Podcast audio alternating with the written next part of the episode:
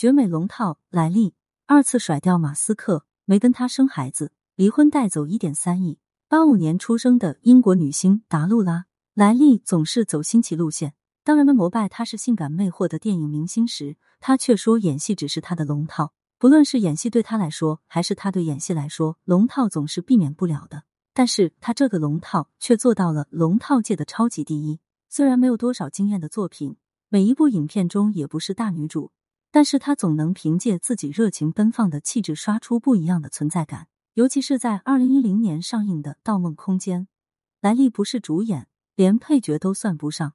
只是一个只出现一分钟的金发女郎，但这一分钟却铸就了她超级龙套的地位。什么意思？就是哪怕你只是回了一下眸，闪了一个身影，或者只是做了一个撩人心弦的动作，万千观众就立马记住了你，甚至看整部电影只为重温这惊鸿一瞥的一分钟。十八岁进军影视圈，二十五岁偶然华丽封神的来历，却不把这当回事。在接受采访时，轻飘飘的表示，这不是他想要的。他要去认真的做一个量子物理学家，开玩笑的吗？不，他真的去了加州理工大学。从此，这个世界上多了一个美艳的物理学博士。深扒一下才知道，他真的有这个基因。父亲曾经是国家犯罪调查组的人，母亲则创办了一家安全系统公司和公关公司。莱利就读的学校不仅是英国顶尖的女子学院，还是全世界最好的国际文凭学校之一。后来进入影视圈之后，她在大学攻读的却是自然科学。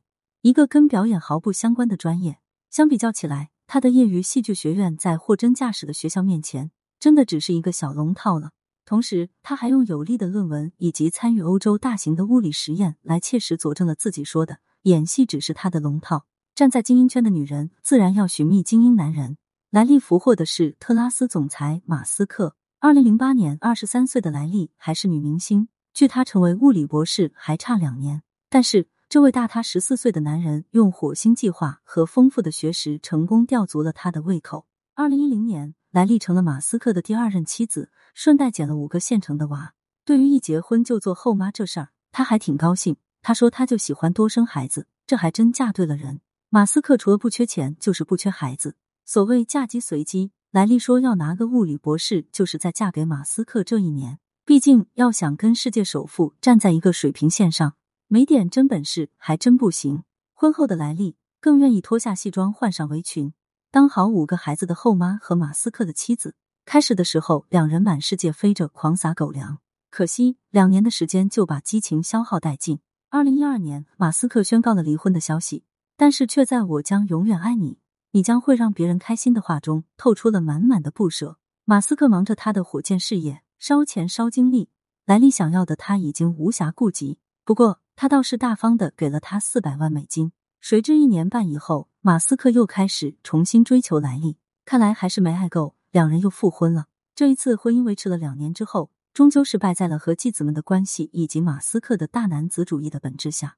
二零一四年底，马斯克提出了离婚，之后两人分居半年，莱利再次提起离婚，但是直到二零一六年，这段婚姻才正式结束。马斯克对外的说辞依然是很爱她。却给不了他想要的，除了分手的两千万美金。据说订婚时，马斯特送给莱利一枚自己设计的钻戒，十个蓝宝石围着一个钻石，十个蓝宝石是他想要十个孩子。可惜两人分分合合，几度折腾，莱利一个孩子也没生。相反，他从他那里一共拿了两千四百多万美元，折合人民币有一点三亿，能把世界首富的感情来回拿捏，分手出钱还不说坏话。甚至后来莱利出书，马斯克都大力为前妻宣传，可见莱利的魅力之大。跟马斯克离婚后的莱利，除了出书宣传之外，还是相对很低调的。